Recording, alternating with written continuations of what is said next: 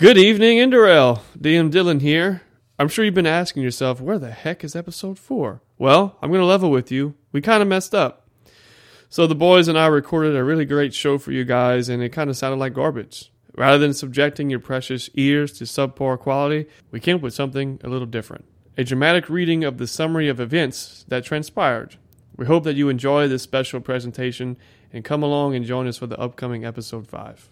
Before I head out, I'd first like to give a special thanks to all of our listeners as well as our sponsors from the previous episode. Rufus and the Arena over in Hamlet. A bloody good time as always. And it also a special thanks to the lovely ladies of the Frog Legs Inn and Brothel, Elderwood's best kept secret. So, without further ado, episode 4 Checkmate.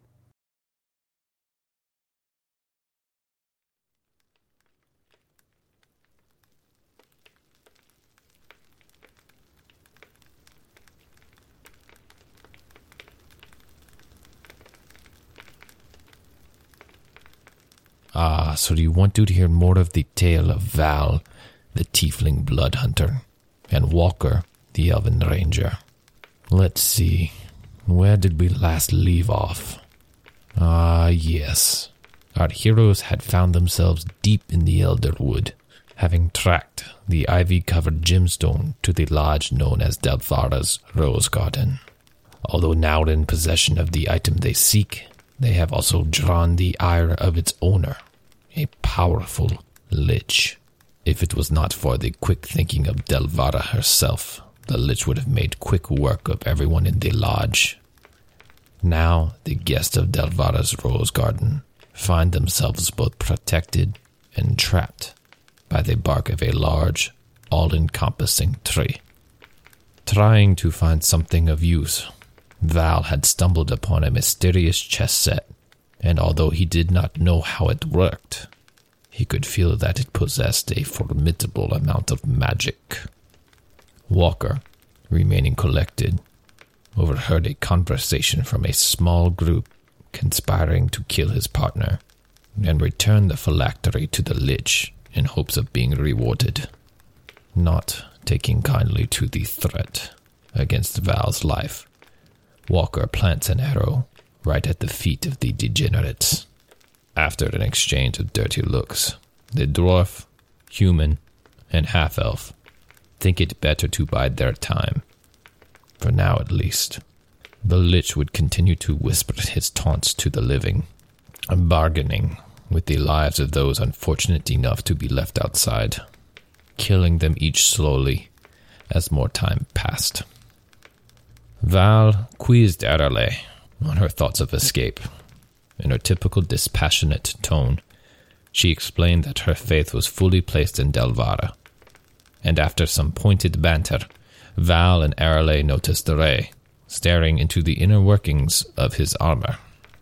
Walker warned his partner of the group intending to kill him, and as Val quietly observed, he noticed a human preparing a silence spell. In an attempt to discourage the would be attackers, Val placed himself near Delvara.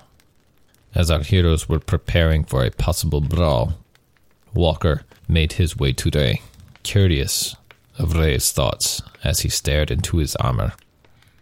Ray appeared confused as to why the Lich did not take the phylactery when it was in the possession of the sharp sentinels. The only conclusion he was able to draw is that his armor was able to mask the phylactery's power. Val realizes that Ray's armor is imbued with earth blood, a magical and volatile substance that is capable of hiding the phylactery. The group has a brief discussion of hiding the phylactery behind Ray's armor. However, it is quickly dismissed, as Arale had ventured off to ransack what was left of the vault. As the party discussed their next move, Walker began to feel an intense pressure behind his eyes, alerting him to the presence of someone. One of the patrons, a gnome, approached, inquiring about Val and his powers.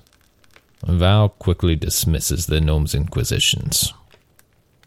Walker notices that this gnome seems to be some manner of spellcaster possibly a wizard. The gnome shifts his attention to Val's recently acquired chessboard, asking if he'd be interested in selling. Knowing that it contained a formidable amount of magic, Val is not willing to part with it. The gnome finally introduces himself as Drago, with his patience wearing thin from the gnome's constant questioning. Val closely examines Drago, and upon harsher scrutiny, the blood hunter determines that there is something off with the gnome's eyes. What are you, really? Val challenges. Walker, due to his experiences and abilities, quickly realizes that Drago is a monster hiding in plain sight. The two pressure Drago to reveal his true form, and finding that he can no longer hide in plain sight, Drago requests a private moment with our heroes. Val and Walker escort the impostor to the vault, still occupied by Arale. True to her form, the elven thief seems quite annoyed that Val was able to pick through the loot before her. And after some more of their typical bickering, Arale too decides that she will give audience to this interrogation. Drago warns, although he may not say what he actually is, he can show the others. He does at least tell them that he originates from the Feywild. Walker takes notice of a book on Drago's person. It has comparable construction to the arrow they had found in the Nix Nix lair. The ranger began to inquire on any recently opened portals. Drago denied any new portal activity.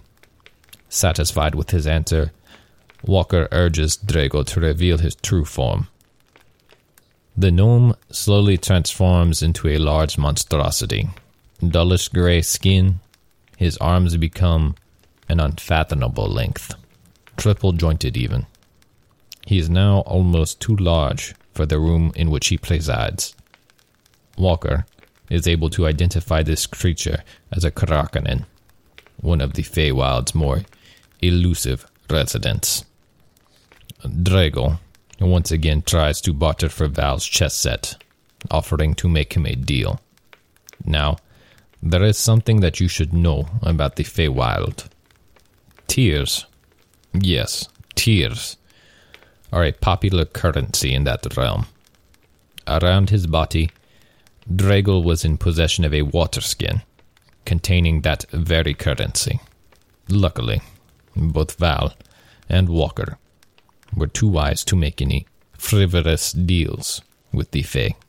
Walker went so far to suggest that Drago may turn Val into a frog or a plant with a bad deal. At the mention of plant, the Karakanen mentioned taking notice of some tillweed Delvara had on display. This triggered a memory in Walker's mind. Tillweed, if burned to ash, could be used as a plant killer. Val, Walker, and Arale rejoined the group in the main room. Delvara warns that if they do not think of something quickly, the tree's protection will not last until the sunrise. Walker would reveal that the pressure behind his eyes, felt earlier, would indicate a possible ally outside of the building. He began to devise a plan to sneak out. However, there were a few problems. Firstly, it was a one way trip. Delvara simply could not risk letting him back in with the Lich around. Secondly, Val would not be able to join him. The tiefling was too large and too loud to make it out effectively. Val tried to convince Walker to take Arale with him, but Walker did not trust her in that role. Walker would call upon Deek, the dark elf that was a member of Drago's party. It was obvious that Deek was some sort of spellcaster, and he would admit he knew some messaging spells. He was apprehensive of going outside with Walker, but he would eventually concede. The group tried for a few minutes to work out the details of Walker's plan, but ultimately it was decided that it would be too risky with too little chance of success. So, our heroes devised a plan to use the tillweed to ward off the lich, through his ivy covered gemstone. And Delvara moved into the kitchen and began to prepare the ashen tillweed. However, before they were able to enact this plan, the troublemakers from earlier decided they had enough and sprang their own plan into action. A silent spell was unleashed upon the galley, and all fell quiet. The great sword wielding half elf charged directly at Walker, attempting to ruin any shot he may take. Yet, our elven ranger is quite dexterous, and evaded both attacks from the half elf. Unfortunately, whilst creating distance between himself and his attacker, the great sword managed to cut into Walker. In one fluid motion, he rolls across the bar for protection and emerges with a drawn arrow. This arrow did not find its target, planting itself in a wall near the caster. Silently, Walker would make his way into the kitchen and grab the attention of an unaware Delvara. The dwarf's muscles swelled as he violently heaved his axe at Val, missing completely. Mostly ignoring the dwarf's advances, Val reunited Arale with the dagger she had left in the Elderwood. Whilst he was moving towards the caster, the dwarf manages to land a lucky hit on our tiefling. Val imbued his sword with radiance as he rushed the caster. However, still shrugging off the last strike, Val's sword did not find purchase. The caster pulled his dagger, trying to stab a staggered Val, but is also unsuccessful in his effort. Erle, now fully aware of what is transpiring, springs into action. With frightening speed, she would tear into the dwarf, and had there not been an intoxicating amount of adrenaline in his veins, he would be dead. On the other side of the bar, the fighter's sword cuts deeply into Walker, causing a formidable amount of damage. Although he is quick, Walker, unsteady, was not able to ward off a second attack from the fighter, drawing even more blood from the elf. The caster, who had managed to evade Val's initial attack, smirks as he comes face to face with the blood hunter. He is completely unaware of Delvara's bear silently flanking him. In a vulgar display of power, the bear eviscerates the arrogant caster, and the silent spell is dropped. Walker, seizing the opportunity, pulls a sword of his own and cuts into the fighter, as well as using his planar warrior abilities to bestow additional force damage. Erle finds herself unsuccessful in striking the chaos that is the dwarven barbarian. Coming to her aid, Val lands a dire hit with his radiantly imbued bastard sword. The barbarian, now distracted by Val, becomes an easy target for the elven thief. With little effort, she slits his throat, dispatching him a mortal wound. A battered walker feels Delvara's hands on his back, healing his wounds. She quickly returns to the stove, tending to the tillweed. Walker, rejuvenated, prepares for another bout with the fighter. He is able to, yet again, slash into the fighter with his short sword whilst calling for Val. The tiefling would come crashing through the kitchen door, throwing the fighter into Walker. The ranger puts his attacker back to Val, skewing him upon the bastard sword and ending his life. Chaos reigned, as the entire galley had erupted into a tavern brawl. The bear would let out a fearsome roar, re-establishing order in Delvara's rose garden. With order restored, our heroes would finally be able to regroup and enact their plan. With the utmost caution, Val would dip the phylactery into the prepared ash. The faint sizzling of vines could be heard as contact was made. Immediately, a thrash of demonic screeching could be heard outside of the walls as the Lich begged Val to stop. Desperation turned to bartering. The Lich wanted to make a deal, a proposition that piqued Walker's interest. he demanded that the lich leave, and he gave his word that he would do nothing with the phylactery. Finally, the noise outside had ceased, indicating the lich's answer. Deciding that this was a good time to sneak out, Walker and Deke slipped through the trap door of Delvara's kitchen. Outside, they were met only by dead bodies and silence.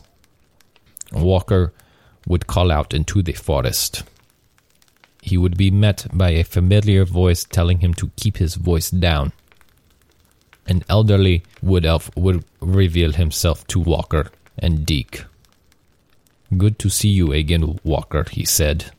The ranger immediately recognized the elf as Grins, and while Walker was happy to see an ally, he questioned why Grins was there. Grins had been bestowed a dream compelling him to travel to Delvaras. Now, it is getting late, and my watch has ended. We shall continue the story of Val and Walker soon. Until then, stay safe.